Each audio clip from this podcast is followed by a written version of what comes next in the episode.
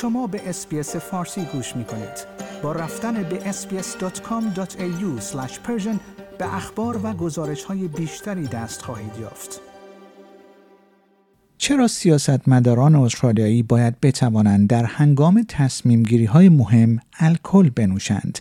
این پرسشی است که توسط بیش از 650 امضا کننده یک تومار جدید در وبسایت change.org که خواستار ممنوعیت نوشیدن الکل در پارلمان استرالیا شده مطرح شده است. امضا کنندگان این تومار می‌خواهند که قوانین کنونی با هر محل کار دیگری در کشور مطابقت داشته باشد این در حالی است که پرسش مشابهی نیز توسط بسیاری دیگر و در پی توجه به دو سیاستمدار فدرال مطرح می شود که مصرف الکل آنها بحثی را در مورد فرهنگ محل کار پارلمان به راه انداخته است این افراد حتی خواستار انجام آزمایش تنفس که در هنگام تصادفات جاده‌ای انجام می شود در پارلمان استرالیا شدند. آقای بارنابی جویس در واکنش به جنجال های ناشی از انتشار تصاویرش بر روی سنگفرش خیابان ترکیب الکل و دارو را مقصر این حادثه می داند.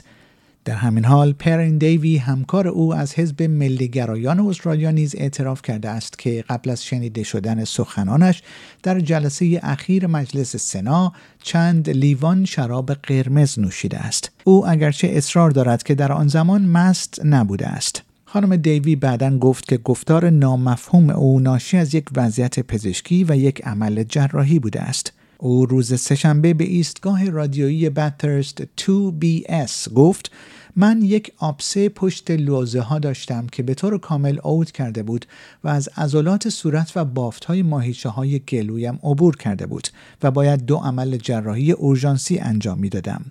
و افزود اگرچه این را نیز اذعان می کنم که زمانی که خسته هستم یا یک لیوان شراب خورده ام یا اگر استرس دارم گلویم گیر می کند و دچار سرفه می شوم و گاهی اوقات کلمات را قاطی می کنم. در همین راستا زالی استگل نماینده مستقل پارلمان استرالیا می‌گوید مصرف الکل در پارلمان نامحدود و بدون نظارت است و باید با معرفی تست تنفس به عنوان یک عامل بازدارنده آن را مهار کرد. او در گفتگو با ABC نیوز گفت به محض اینکه با خطر گیر افتادن روبرو می‌شوید رفتارتان تغییر می کند.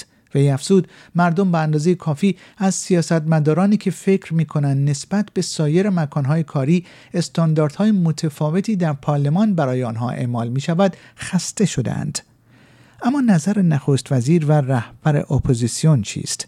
انتونی آلبانیزی نخست وزیر استرالیا می‌گوید نوشیدن الکل در دفتر او مجاز نیست قانونی که به گفته او کارمندانش مدتها پیش وضع کرده بودند با این حال او چندان مشتاق ایده ممنوعیت نوشیدن مشروبات الکلی برای نمایندگان پارلمان نیست و می‌گوید که اغلب رویدادهایی در پارلمان رخ می‌دهد که در آنها الکل حضور دارد و عقل سلیم باید به کار گرفته شود نخست وزیر استرالیا گفت که افراد باید مسئولیت اعمال خود را بپذیرند.